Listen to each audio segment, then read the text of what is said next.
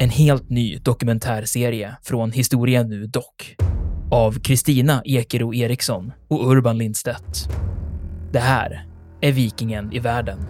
Vikingarna, de var inte något främmande folk. Sannolikt är det ett slags tempel, ett kulthus helt enkelt. Enligt legenden så är rykiderna skandinaver. Från skeppet och bränslet och slavinnan och hennes herre hade blivit till aska. Du hör dokumentären på historia.nu eller där poddar finns.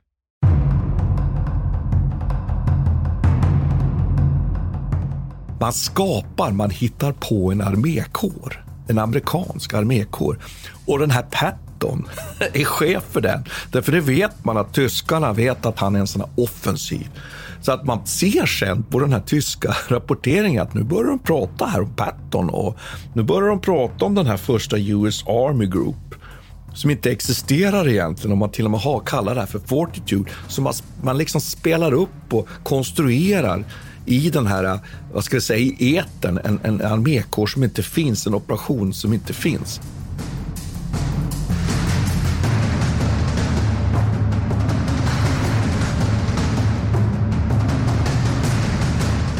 Militärhistoriepodden är podden om krig med människor och samhället i fokus.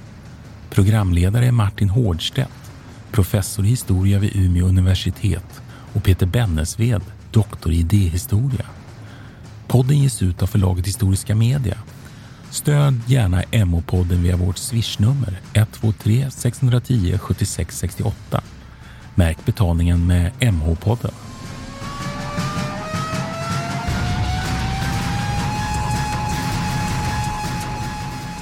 Välkommen till Militärhistoriepodden. Det här är Peter Bennesved. Det här är Martin Årdstedt. Just det. Och idag ska vi snacka om Operation Overlord, eller är det Operation Neptune? Jag vet inte riktigt. Det är väl egentligen Neptune vi ska prata om, eller vad säger du? Ja, men det är ju väl Overlord också om man uttrycker sig så. Ja, precis. Det är det som är lite lustigt. Operation Overlord är ju hela, man säger, hela eh, Eh, amfibieoperationen för att frita Frankrike under andra världskriget här. Men det vi kommer fokusera på allra mest är väl kanske det som går namnet Operation Neptune som är själva landstigningen och förarbetet till det.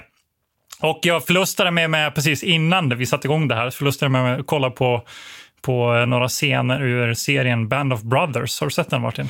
Ja, eh, jag, har inte, jag kan inte säga att jag har sett hela serien, för det är, men jag har sett ett antal avsnitt och jag tycker nog att den, den går väl in i den där kategorin bra. Bra skildringar ja, alltså, av krig. Ja, men det får man ju säga. Precis. Mm. Ja, men vår uppgift är inte kanske recensera film, men jag tycker att just den där, de där är jäkligt bra. Jag kommer ihåg att det var en väldigt eh, intensiv upplevelse att titta på första gången. De börjar bli lite ålderstigna nu faktiskt. De är över tio år gamla. Men jag kommer ihåg en, en väldigt eh, intensiv scen där i början. Det är när de luftlandsätter de här eh, eh amerikanska trupperna mm. eh, över en halvö där i Normandie. Mm. 82 eller 101. Alls... Mm. Ja, precis. Jag kan inte på något sätt göra anspråk på att veta hur det är. Det, det vore förmätet. Men jag tycker med ändå att man kan få en glimt av den ångesten som de måste ha upplevt och den, hur bräckligt och farligt allting var ändå. Och vilka mänskliga offer som ändå ligger till grund för det här. Just det. En sak som ja. jag tänkte direkt när du sa det här med Overlord, ja. är att jag, man skulle kunna säga att det här egentligen handlar ju om att nu då amerikanare och britter till slut öppnar en andra front. Mm. Men man skulle kunna säga att det handlar ju om det. Och att det trycket har ju varit stort från Sovjet under många år. Och man kan väl säga också att vi lite Dels handlar det om det där strategiska som jag just nämnde, men vi kan väl också säga att vi hade ju ett avsnitt om jeppbrädan här precis, som kanske lyssnarna har med sig in i det här. Och det blir ju spännande här om vi kanske skulle kunna bolla tillbaka lite till det. Då man ju så att ja, test, e testade Atlantvallen. Ja, exakt. Mm. Men egentligen skulle vi kunna fånga in eh, väldigt många avsnitt, för jag tycker att många av, av de här, vi har fokuserat på en hel del på amfibieoperationer faktiskt och har haft det lite grann i bakhuvudet att förr eller senare så kommer ju D-dagen och det som det här kommer handla om. Och det är ju lite så här erfarenheterna, uppbyggnaden av alla de här, landstigningen i ja, Torch och vi har Precis. Sicilien, Sicilien, vi har Italien. Ja. Eh, och sen så är det på den amerikanska, eller Stilla, hav, Stilla havs vad ska man säga, krigsskådespelsplatsen. Eh, där har vi också en rad olika landstigningsoperationer. Och allt det här liksom sammanfattas ju på något vis i, i D-dagen. Och så sköt vi in det här jeppräden också för några veckor sedan som, som var på liksom krona på verket. Mm. Eh, men det är, det är, sant. det är sant. Och man kan väl säga bara också att det hänger ihop lite med Italienfälttåget här också. För där, där var vi inne på en diskussion som vi har anledning att återkomma till här när det gäller just landstigningstonnage, här, landstigningsbåtar och sånt. Att man var ju inne på att landstiga södra Frankrike också. Så att det, hänger, det eh, finns många vägar bär till stränderna i Normandie, skulle man kunna säga. Ja, absolut. Jag tänkte säga någonting om varför man är intresserad av Normandie också. Det är som, som du sa här då, att eh, det, det huvudsakliga målet är ju att öppna en andra front för att trycka tillbaka eh, tyskarna på, eh, mot, mot sitt hemland, så att säga. Och sen så, och, och dra liksom trupper där från östfronten och underlätta för Stalin och hans offensiver. Men eh, det finns ju många olika ställen man skulle kunna göra detta på. Man har ju som vi sa för några veckor sedan så har man ju försökt tidigare, Dieppe eh, 1942. Men det, just Normandie och de här stränderna som vi ska landa på nu, de är ju inte det smalaste stället egentligen längs med Engelska, Engelska kanalen, utan det är ju snarare den här Calais-passagen mellan Dover och Calais. Och det är intressant här, för det ställer en del frågor om hur Tyskland egentligen planerar för det här försvaret. Och varför är fördelarna då med att landa i Normandie och inte i Calais? Ja, då är en av de här grundläggande sakerna att man har lite, kan ha lite lättare att nå fram till Paris, bland annat. Man hotar Paris ovanifrån eh, från norr. Eh, och det här landområdet eh, ansåg man också vara lite mer lätthanterligt. Det är inte uppstyckat av lika många floder som det var runt Calais och man tyckte sig se en möjlighet att kunna operera lite friare, lite mer flexibelt. Man har också haft ett alternativ att man ska gå direkt mot Cherbourg och det här Just det. Eh, Contentin-halvön mm. som ligger, hur man säger, precis väster om stränderna runt Normandie. Ja, som egentligen delar, kan man väl säga, Engelska kanalen ja. från Biscayabukten skulle man ju kunna säga. Ja, exakt. Mm. Man kan väl beskriva Normandie lite som en, eh, vad ska man säga, en skål. Den är lite skålformad ja. så här. Mm. Och eh, de här landstigningsoperationerna kommer att vara fokuserade liksom i botten av den här skålen. Det här finns då fyra stränder som är det huvudsakliga målet. Och det är ingen liten sträcka. Jag vet att många som har lyssnat har kanske, precis som jag, fått väldigt mycket intryck av de här filmerna så som har varit. Och då tänker man sig kanske framförallt runt Omaha Beach som har väldigt stort symbolvärde. Men det här landområdet som man landstiger på, det är faktiskt 80 kilometer brett. Det är åtta mil, alltså det är en, en väldigt stor sträcka uppdelat i fyra, eller är det fem stränder? Jag blev lite osäker det, fem, det blir fem, fem och de är ja. lite olika stora. Vi var ju inne på det här prata om Jepp, att det inte alltid är så lätt att ange de här rätt. Eh, man, ska, Nej, man, man pratar om väderstreck, men vi kan ju återkomma till det där och få, få lyssnarna att förstå det ja, där. jag, kan säga mm. så här, jag kan säga så här Martin, då, från, från väst till öst så är det Utah Beach, eller Utah-stranden, det man kallar det. är ju inte deras riktiga namn, men det är de operationsnamnen de har. Utah, Omaha, Gold, Juno och Sword. Ja, Visst fick jag det rätt där? Om du kommer utifrån havet då? Ja, men då blir det från... Ja, nu krånglar du till det här. Ja, men då blir det... Vad ska vi se? Då blir det från den högra flanken till eh, den vänstra. Så blir det Utah, Omaha, Gold, Juno, Sword. Nu var du ju lite feg där. Ja, okej. Okay, okay, okay. Men du har helt rätt, va? Ja. Normally, being a little extra can be a bit much. But when it comes to healthcare, it pays to be extra.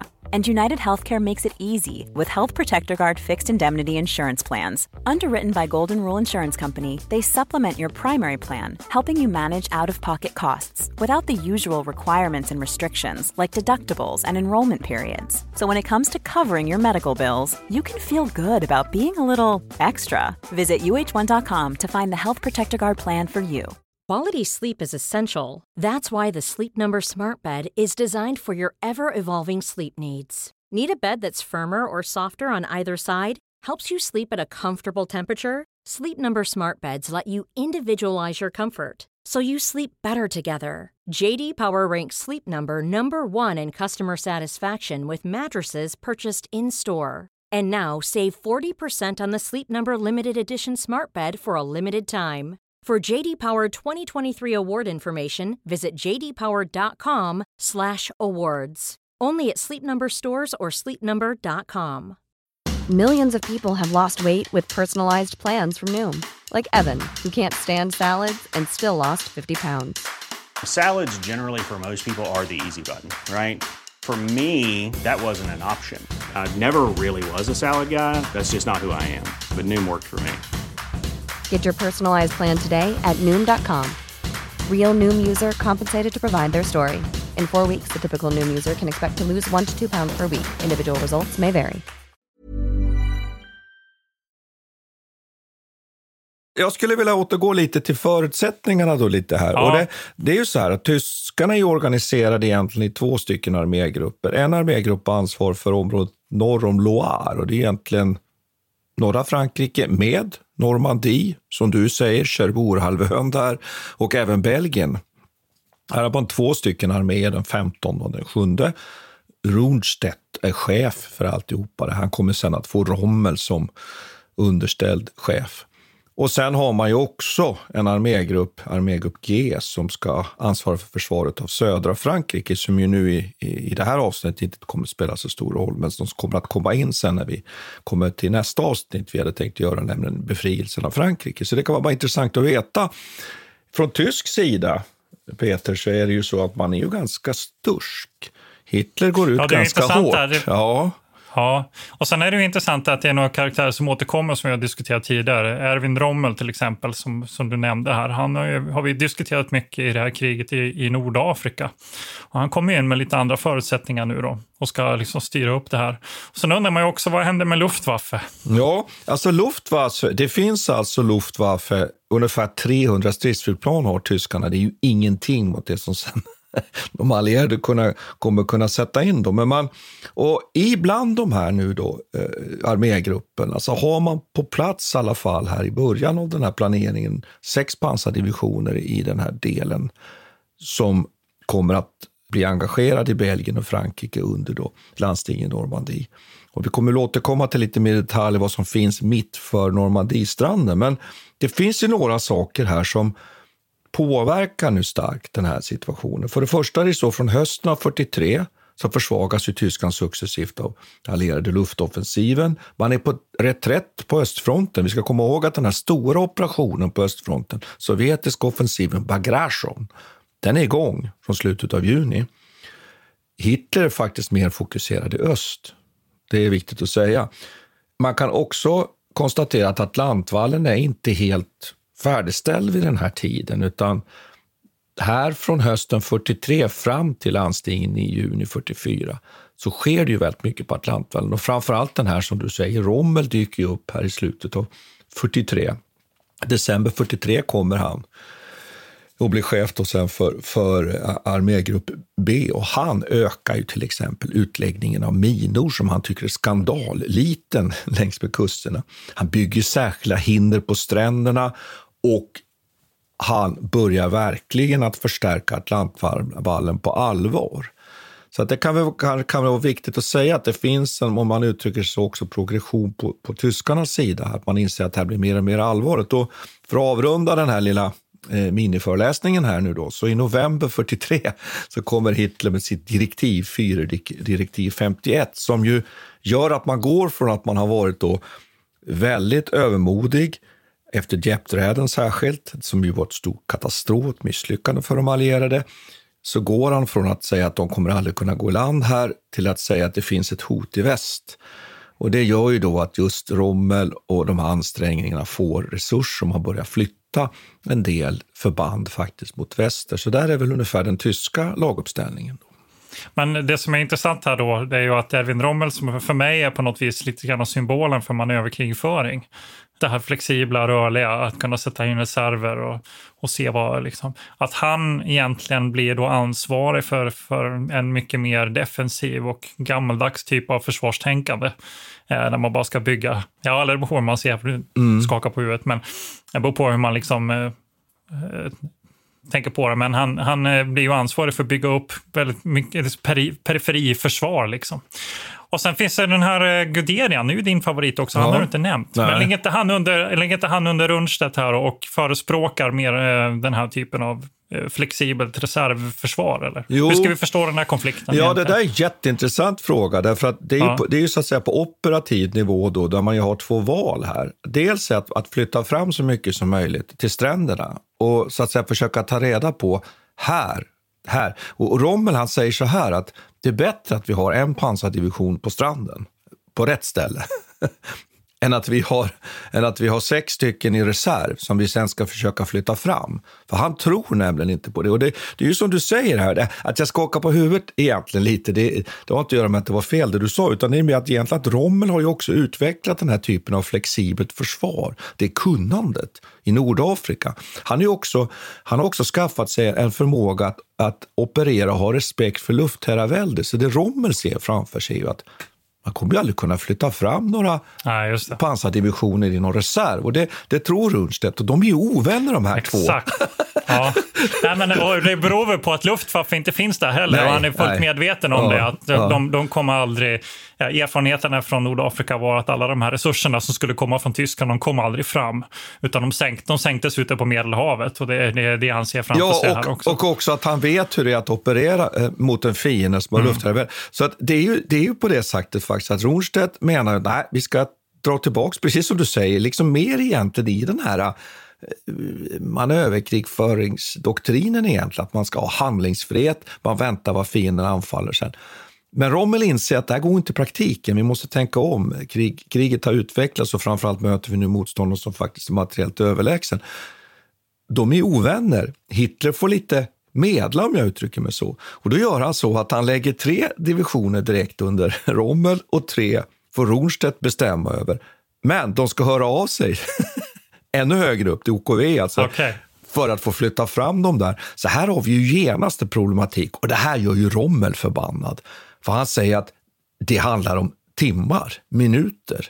Och manöverkrigföring, att, att, att, att vara duktig i det, att kunna det handlar ju om beslut, ja, det. besluten. Det handlar inte om att springa snabbt och köra snabbt, utan det är att fatta snabba beslut. Va?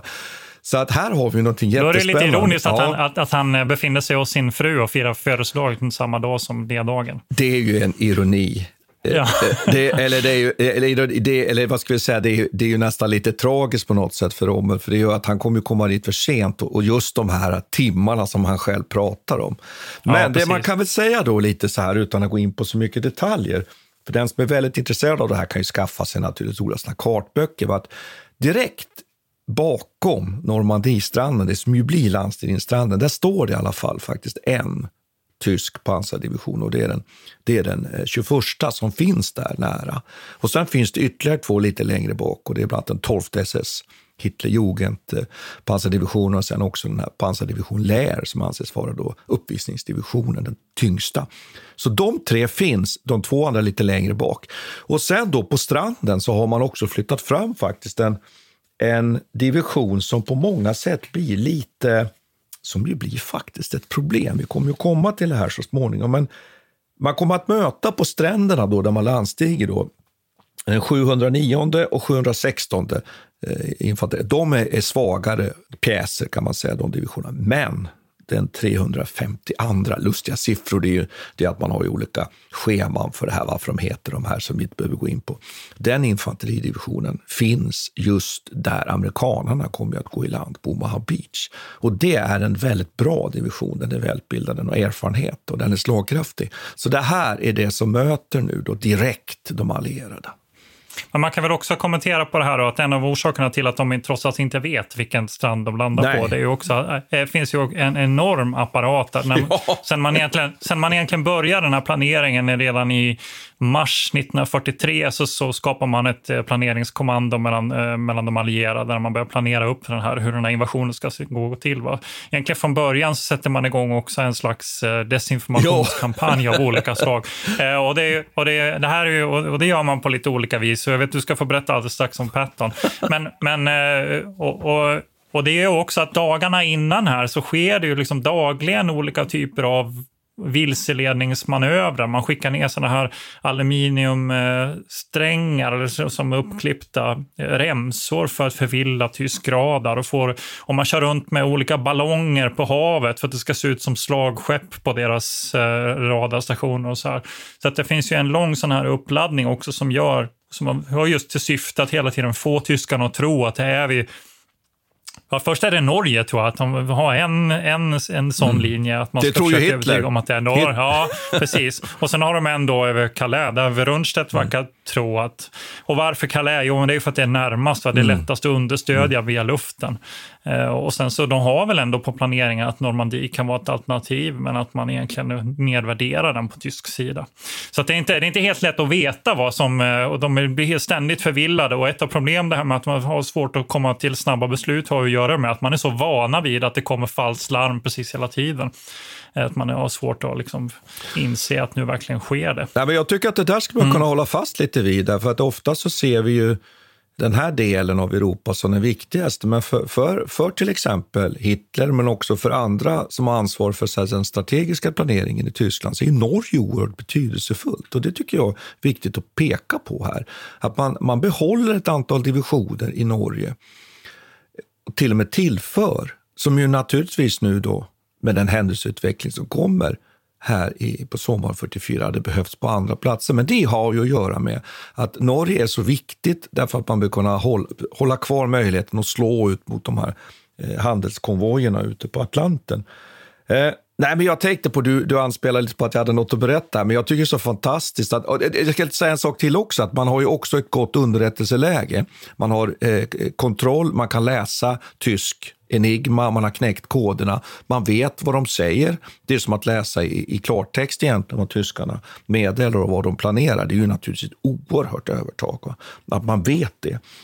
Och sen är det ju också så att, att man slår ju ut i stor utsträckning egentligen radarkapaciteten längs med kanalen. Jag tror att jag har en siffra i huvudet här, att det är någonting i storleksordning 18-20 radarstationer kvar av kanske 90.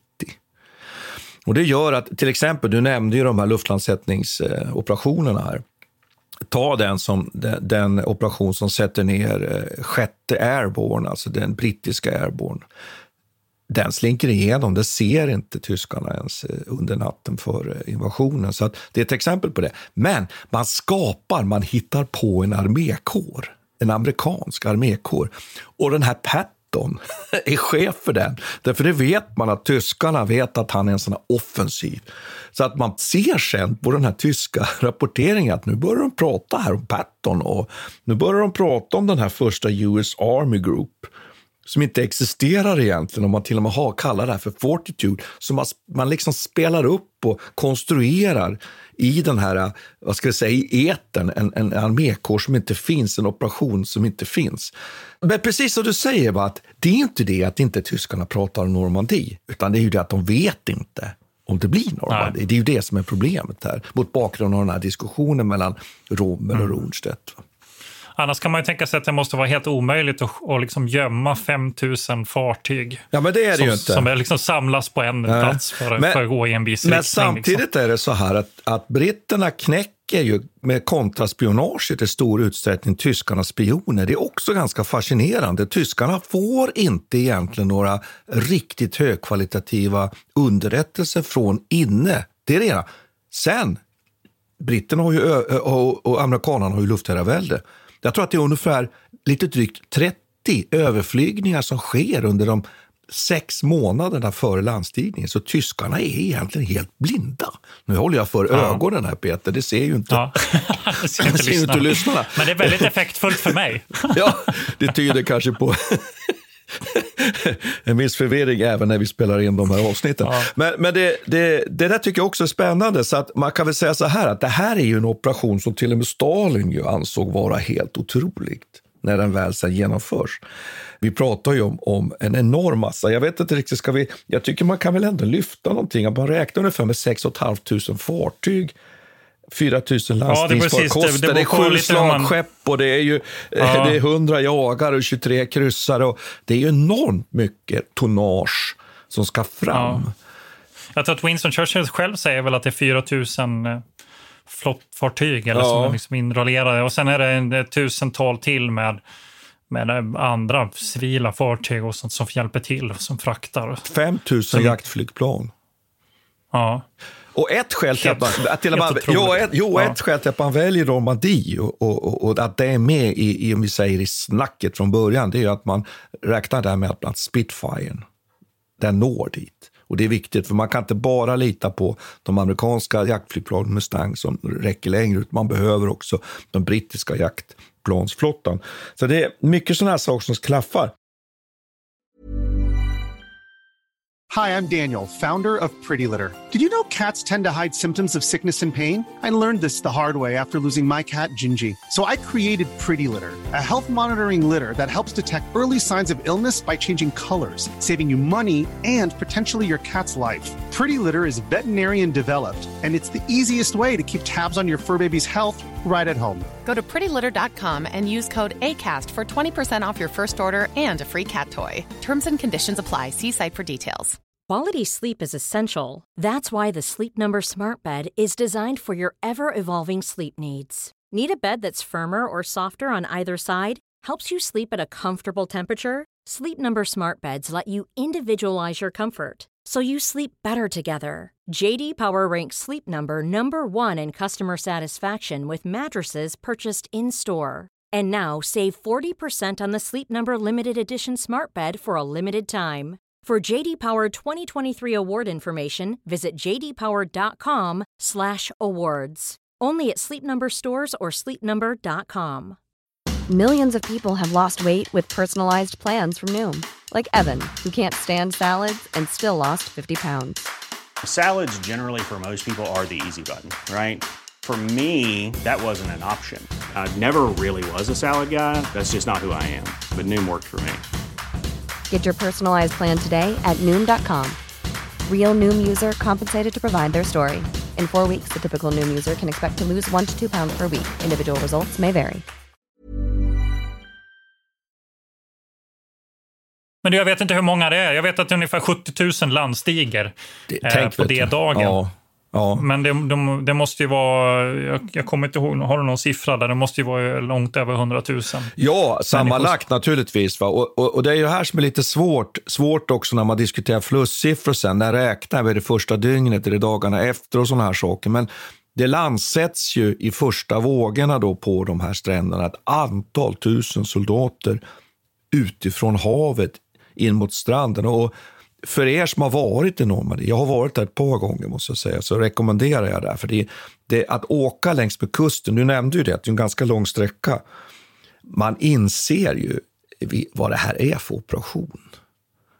Den är ju helt otrolig faktiskt. Och en sak som ju är helt avgörande för att den i slutändan lyckas, det är ju att man under perioden före operationens genomförande flyttar fokus från att bomba så att säga, industri djupt in i Tyskland, men börjar systematiskt mala ner det framför allt då, det franska järnvägsnätet. Så det gör ju att tyskarna vet inte vad de allierade ska landstiga.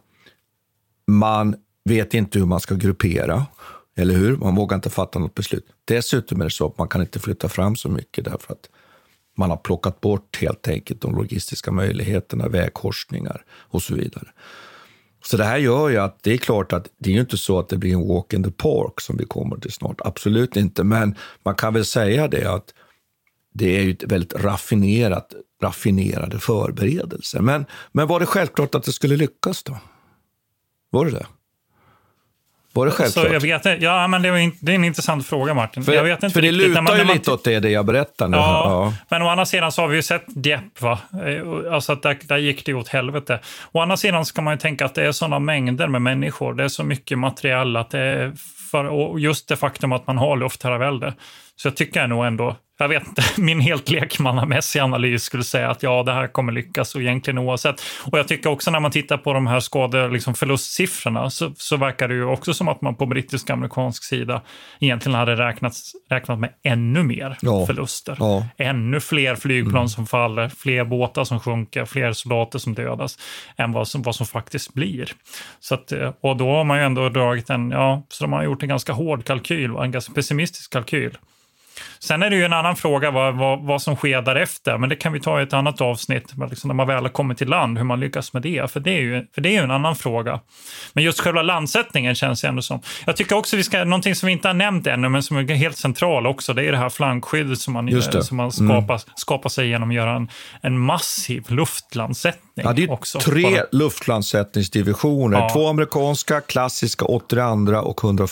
Ja. Och sen är det som jag nämnde här tidigare, då sjätte Britterna. Airborne. Då. Och sjätte Airborne, den sätter man då, då får du hjälpa mig här, Eh, österut alltså. Ja, för, sjö, eh, för, att sjö, för nu är det svårt här. Kommer vi från havet ja. så blir det till vänster. Ja, exakt. Nej, men vi tittar på, vi tar kartperspektivet. Ja. Och då, eh, den här sjätte Airborne, den sätter man eh, öster om Can, eller vad, hur uttalar ja, man det? ännu längre. Can. Ja. Precis, med målet och syftet med de här då är att de ska ta kontroll över ett antal broar här och se till så att stoppa stoppar upp eh, eventuella tyska eh, reserver. Ja, att man inte råkar ut för en, en omedelbar upprullning. Och ja, framförallt är det ju pansardivisioner man vet att som kan komma in och man behöver en screen. Och man, har, man släpper så att säga en screen både som du säger framför stränderna men också som flankskydd. Och en, ett av de här uppdragen som de här specialförbanden har den är ju också att säkra viktiga broar, bland annat den här Pegasus Bridge som finns med här för att liksom möjliggöra övergångarna då av, av viktiga floder för att förenkla. Och sen 82 och 101, samma uppgift egentligen, att screena av säkra flank. Och då kan man väl säga så här att för att generalisera och förenkla lite här, sjätte Airborne, där går det ganska bra. 82 och 101 hamnar ju lite huller om buller. Det, det, är ju så, för att lite uttala sig lite icke-militärt ja. här. Och... Nej, men precis. Ja, du uttalar som jag. Nej, men vi, mm. jag, jag kan ta det där, för jag tycker att det där är ett intressant. Det är jättespännande. Det här med luftlandsättningar är ju någonting vi har pratat om tidigare. Med luftlandsättningar på Kreta, bland annat, som var men då var det tyskarna som anföll. Kurt Student, som var eh, befälhavare för den där operationen, han kommenterar ju på det här också. Jag kommer till det sen. Men i alla fall, det här är också en eh, massiv eh, luftlandsättning bara i sig självt. Alltså 820 C-47 flygplan, tupptransporter egentligen, som skickas iväg eh, med cirka 13 000 fallskärmssoldater. Kan du tänka dig den? Kan du liksom måla upp det eh, i, i, framför dig? Du står där på, på den normandiska slätten och tittar ut över det här mörka hav, eh, havet och så ser man liksom 13 000 fallskärmssoldater falla ner. Liksom.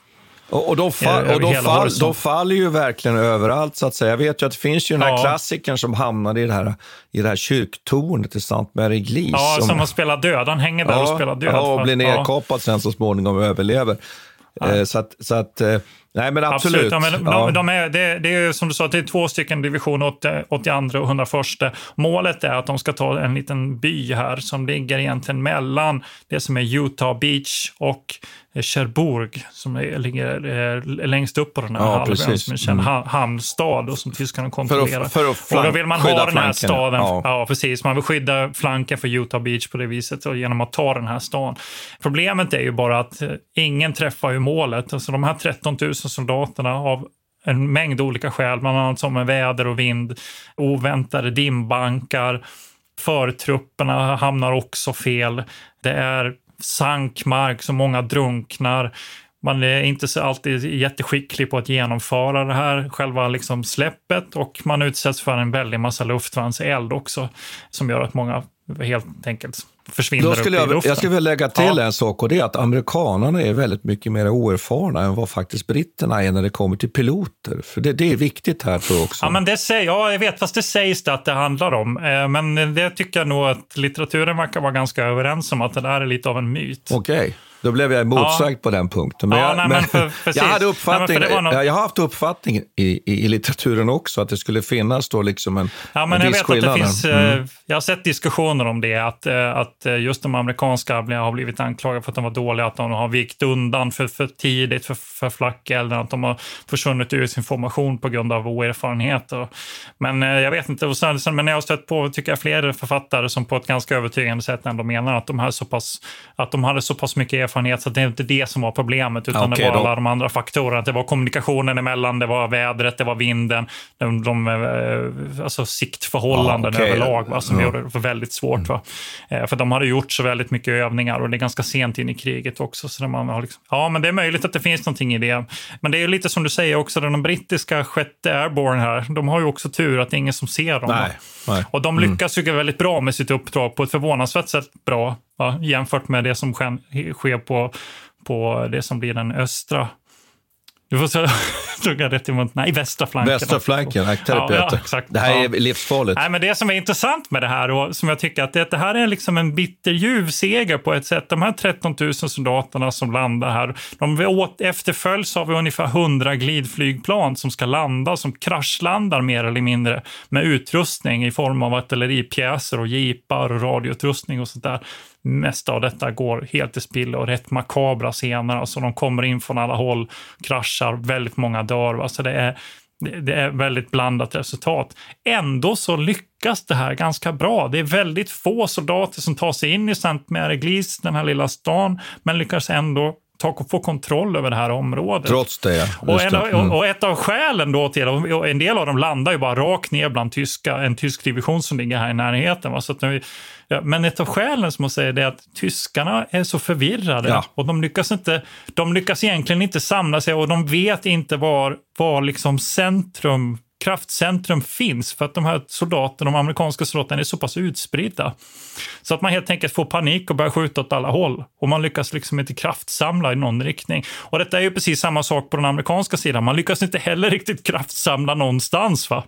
Men den här utspridningen och förvirringen, informationsproblemen som finns. Man har också klippt kablar. Motståndsrörelsen har vi inte pratat om, men de är väldigt viktiga här också som har på given signal har de klippt alla telefonkablar de mm. kommer åt. Mm som gör att tyskarna i det här området har väldigt svårt att kommunicera. Och det här är en väldigt intressant episod faktiskt och, och vad det kan leda till. Och, och, också att topografin är väldigt intressant med de här eh, olika åkrarna som ofta är avgränsade med häckar. Så de amerikanska soldaterna känner sig väldigt trygga när de blandar bland kor till exempel, för då vet de att då är åkern inte minerad. Eh, så den, den, typen av, no. den typen av problematik stöter man på. Va? Och så samtidigt så som väldigt stora områden är är eh, under, mer eller mindre översvämmade. Men den här truppen i alla fall, de lyckas efter några dagar samla sig och de lyckas genomföra, eh, som sagt, ta kontroll över de här viktiga områdena. Och detta gör, får ju konsekvenser då för, för landstigningen, bland annat Utah Beach, att den går ganska smärtfritt. Det man kan lägga till och säga att om vi nu mm, det, det, är så här att, och det, det, det vet jag är en så klassisk diskussion också, det är ju det att vädret är väldigt dåligt. Man, man bestämmer sig för att skjuta upp den här landstigningen. Just det, det har vi inte nämnt. Det har vi egentligen inte nämnt. Den 24 timmar. Ja. ja. Eh, och det gör man och sen så går man och då har man ju diskuterat om det också var en chanstagning. Men det går, det går ju väl. Men jag tycker vi kan ta med det därför att det kan, vara svåra förhållanden även om det här nu är början på, på juni. Så är det spännande den dimensionen också. Men det här du beskriver nu, det här kaoset, det är väldigt svårt för tyskarna att veta exakt nu vad som händer. För de har inte riktigt den informationsinflöde som de skulle behöva. Du nämnde att Rommel är frånvarande. De här besluten, nämnde det där att man skulle anfalla på slå, slå landstigningen på, på stranden, den, det kommer aldrig till. Och när den sätts igång då på småtimmarna eh, den 6 juni så kan man väl konstatera det att den går ju väl. Jag tror att vi måste komma till det. Va? Landstigningen går i huvudsak väl på egentligen alla stränder kanske kör fast lite på Gold, möjligtvis. Men förutom eh, Omaha, som vi kanske kan tala strax. Va? Men skälet till att det går bra, det är ju dels att tyskarna inte är helt, helt på det klara med vad som kommer hända. Det finns inga förstärkningar. Man lyckas i huvudsak faktiskt ändå förbekämpa det som ska förbekämpas man kommer i land, man får dessutom närunderstöd. Det där som vi pratade om med Jeppräden, det där att stridsvagnarna aldrig kom i land. Det fungerar på de allra flesta stränderna. Man har gjort specialkonstruerade stridsvagnar som kan flyta in så att säga med bälgar och saker. Och där har man närunderstödet och på de allra flesta ställena då från, från från SOR till, till Jude, till Gold till UNIT och så vidare. Går det bra till Jota som du nämnde då. Men där det inte går bra är på Omaha Beach. Och hade landstigningen haft det händelseutvecklingen, då är ju frågan om det här hade fungerat. För det som händer på Omaha Beach, det är ju att för det första finns det ett tyskt förband på plats som är av högre kvalitet. Förbekämpningen har inte lyckats plocka bort tillräckligt mycket av kulsprutenästen vi kan ju också nämna det att det finns ju en hel del artilleribatterier här som ju inledningsvis faktiskt lyckas, man lyckas tysta och jag har varit och besökt en del av de här.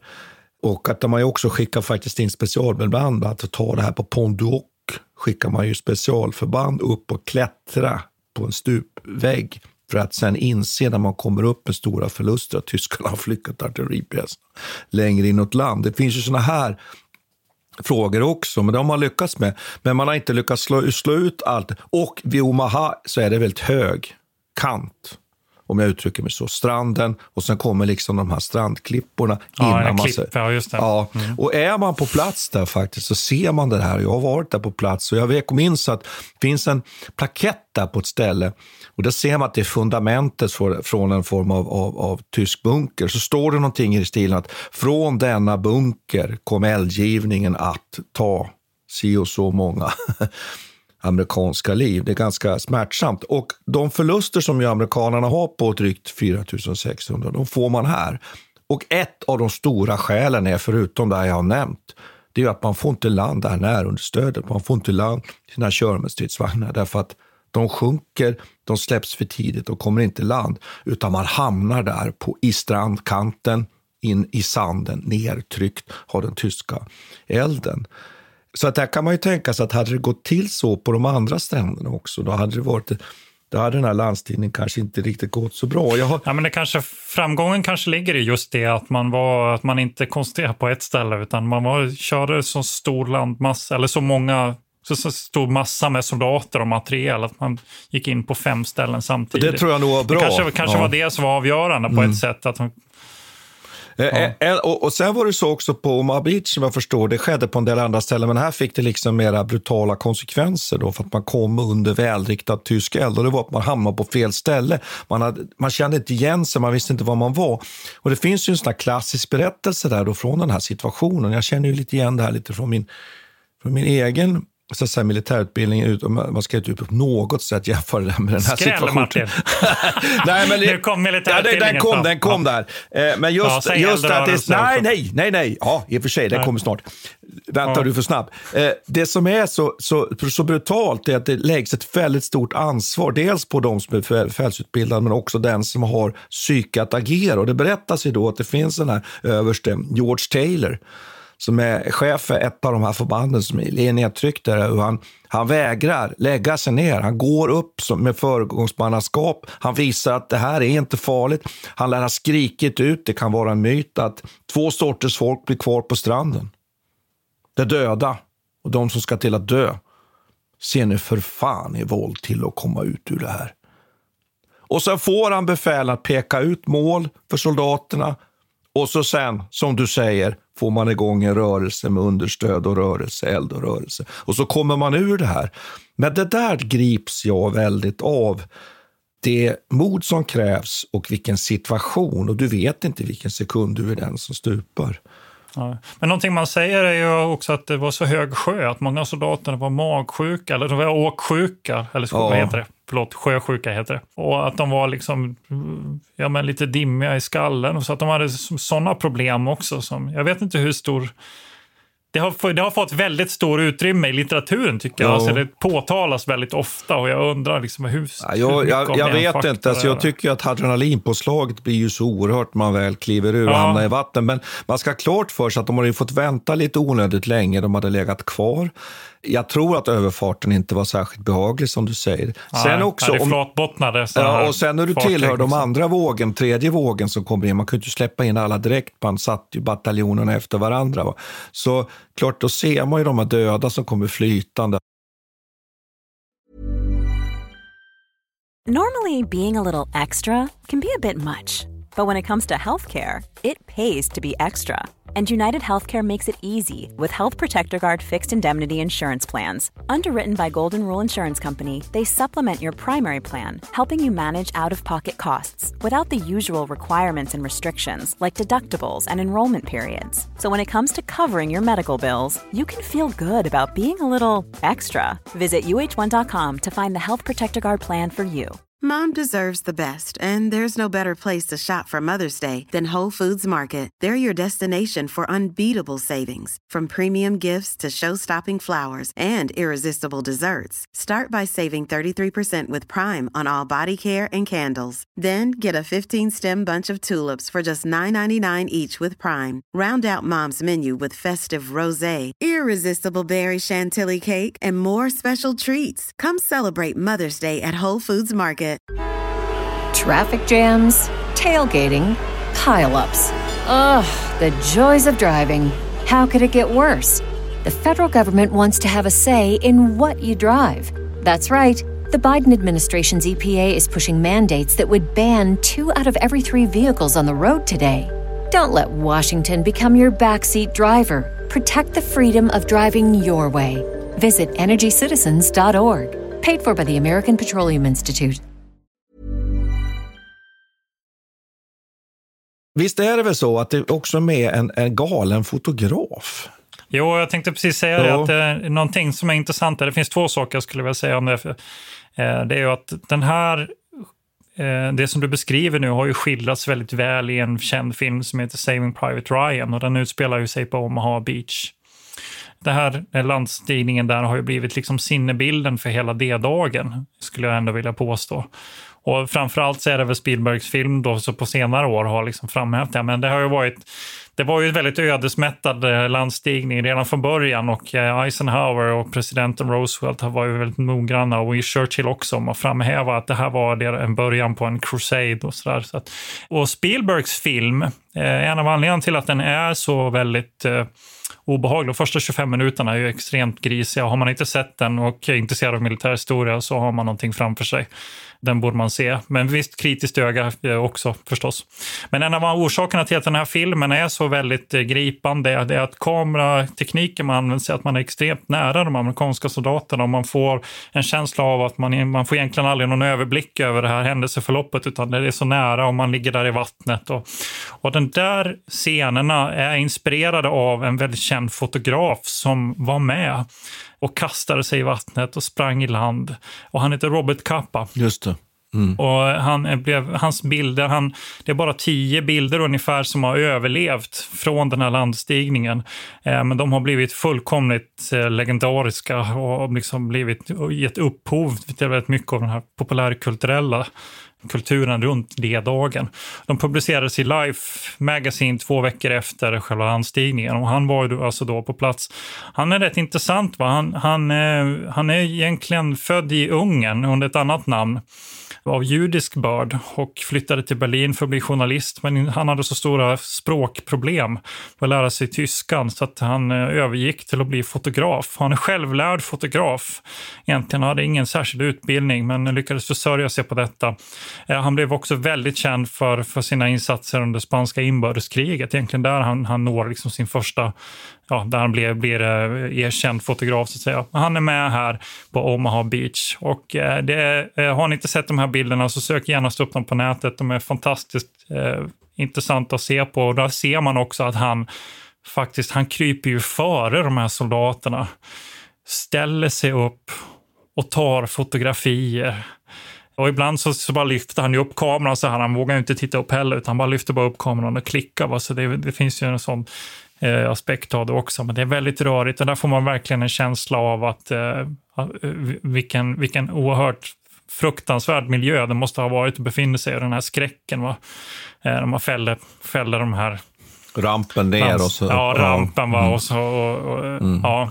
så det tycker jag absolut ska, som lyssnare ska man absolut titta på de här fotona. Men, men du, jag funderar på en annan sak där som mm. jag ju vet, vet också, ja. att det finns ju en del sällsynta fotografier från andra sidan. Och då tänker jag ju också om att alla är ju människor i ett sånt här drama. Att känslan av att nu kommer den här landstigningen från, från, från de här tyska soldaternas sida är ju också en intressant tan tanke också. Då.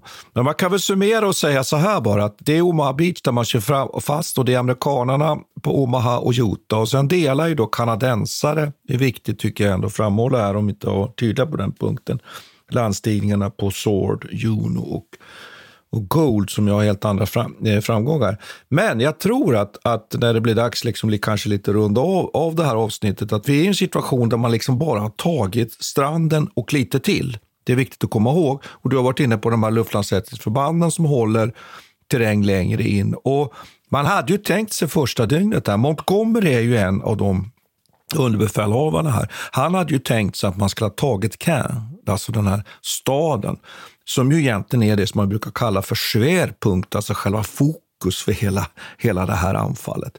Men det gör man alltså inte, utan och alla de här vad ska vi säga, landstigningssträndernas eh, brohuvuden här är inte heller förenade med varandra, utan det tar ett antal dagar. Va? Men en sak tycker jag innan vi lägger på locket här som vi måste ta upp, det är ju man har ju ingen hamn.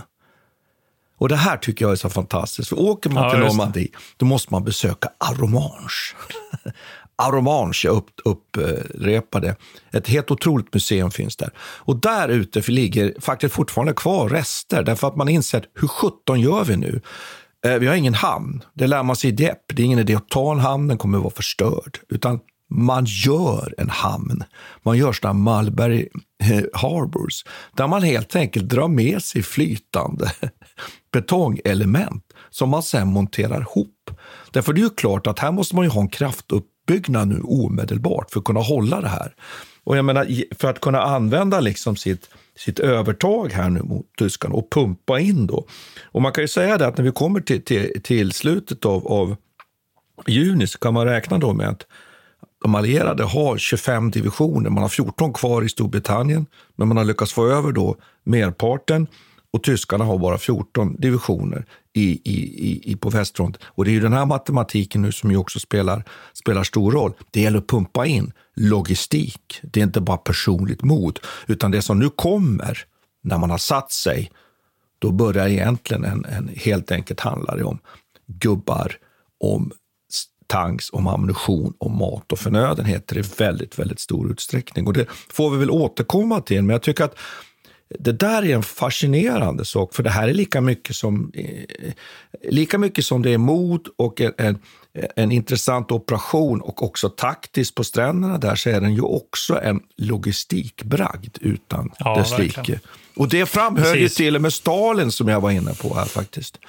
Ansåg att Ja, det detta- man, kan, man kan väl säga att det är den amerikanska industriella förmågan egentligen som ju möjliggör det här. Även om de här, eh, det är klart att det är många britter och kanadensare med också, men de åker ju huvudsakligen på amerikanska fartyg också. Så in. är det. Alltså, det, är, Ja. det, är, ju- det är ju det amerikanska stålet som, som gör det här möjligt. Ja, så, och produktion, kapaciteten, så kan man ju säga då. Men jag tror att vi kanske avrundar det här första Ja, jag tror det också. Det finns, det Mm. finns oändligt mycket att säga, men det blir ganska lagom här tror jag. Vi drar ett streck. Det gör Eh, vi. Och, och så får vi se hur vi går vidare. Så tack ska vi ha. Och vi återkommer, det kan vi väl säga att vi har ju nu kvar här nu att, att beskriva vad händer, hur bryter man sig ut från det här brohuvudet och hur vinner man så småningom Precis. Frankrike. Vi ska till Paris. Ha det bra. Vi tackar Peter Bennesved och Martin Hårdstedt. Kontakta gärna Militärhistoriepodden via mejl på militarhistoriepodden historia.nu. Peter och Martin vill gärna få in synpunkter och förslag till programidéer.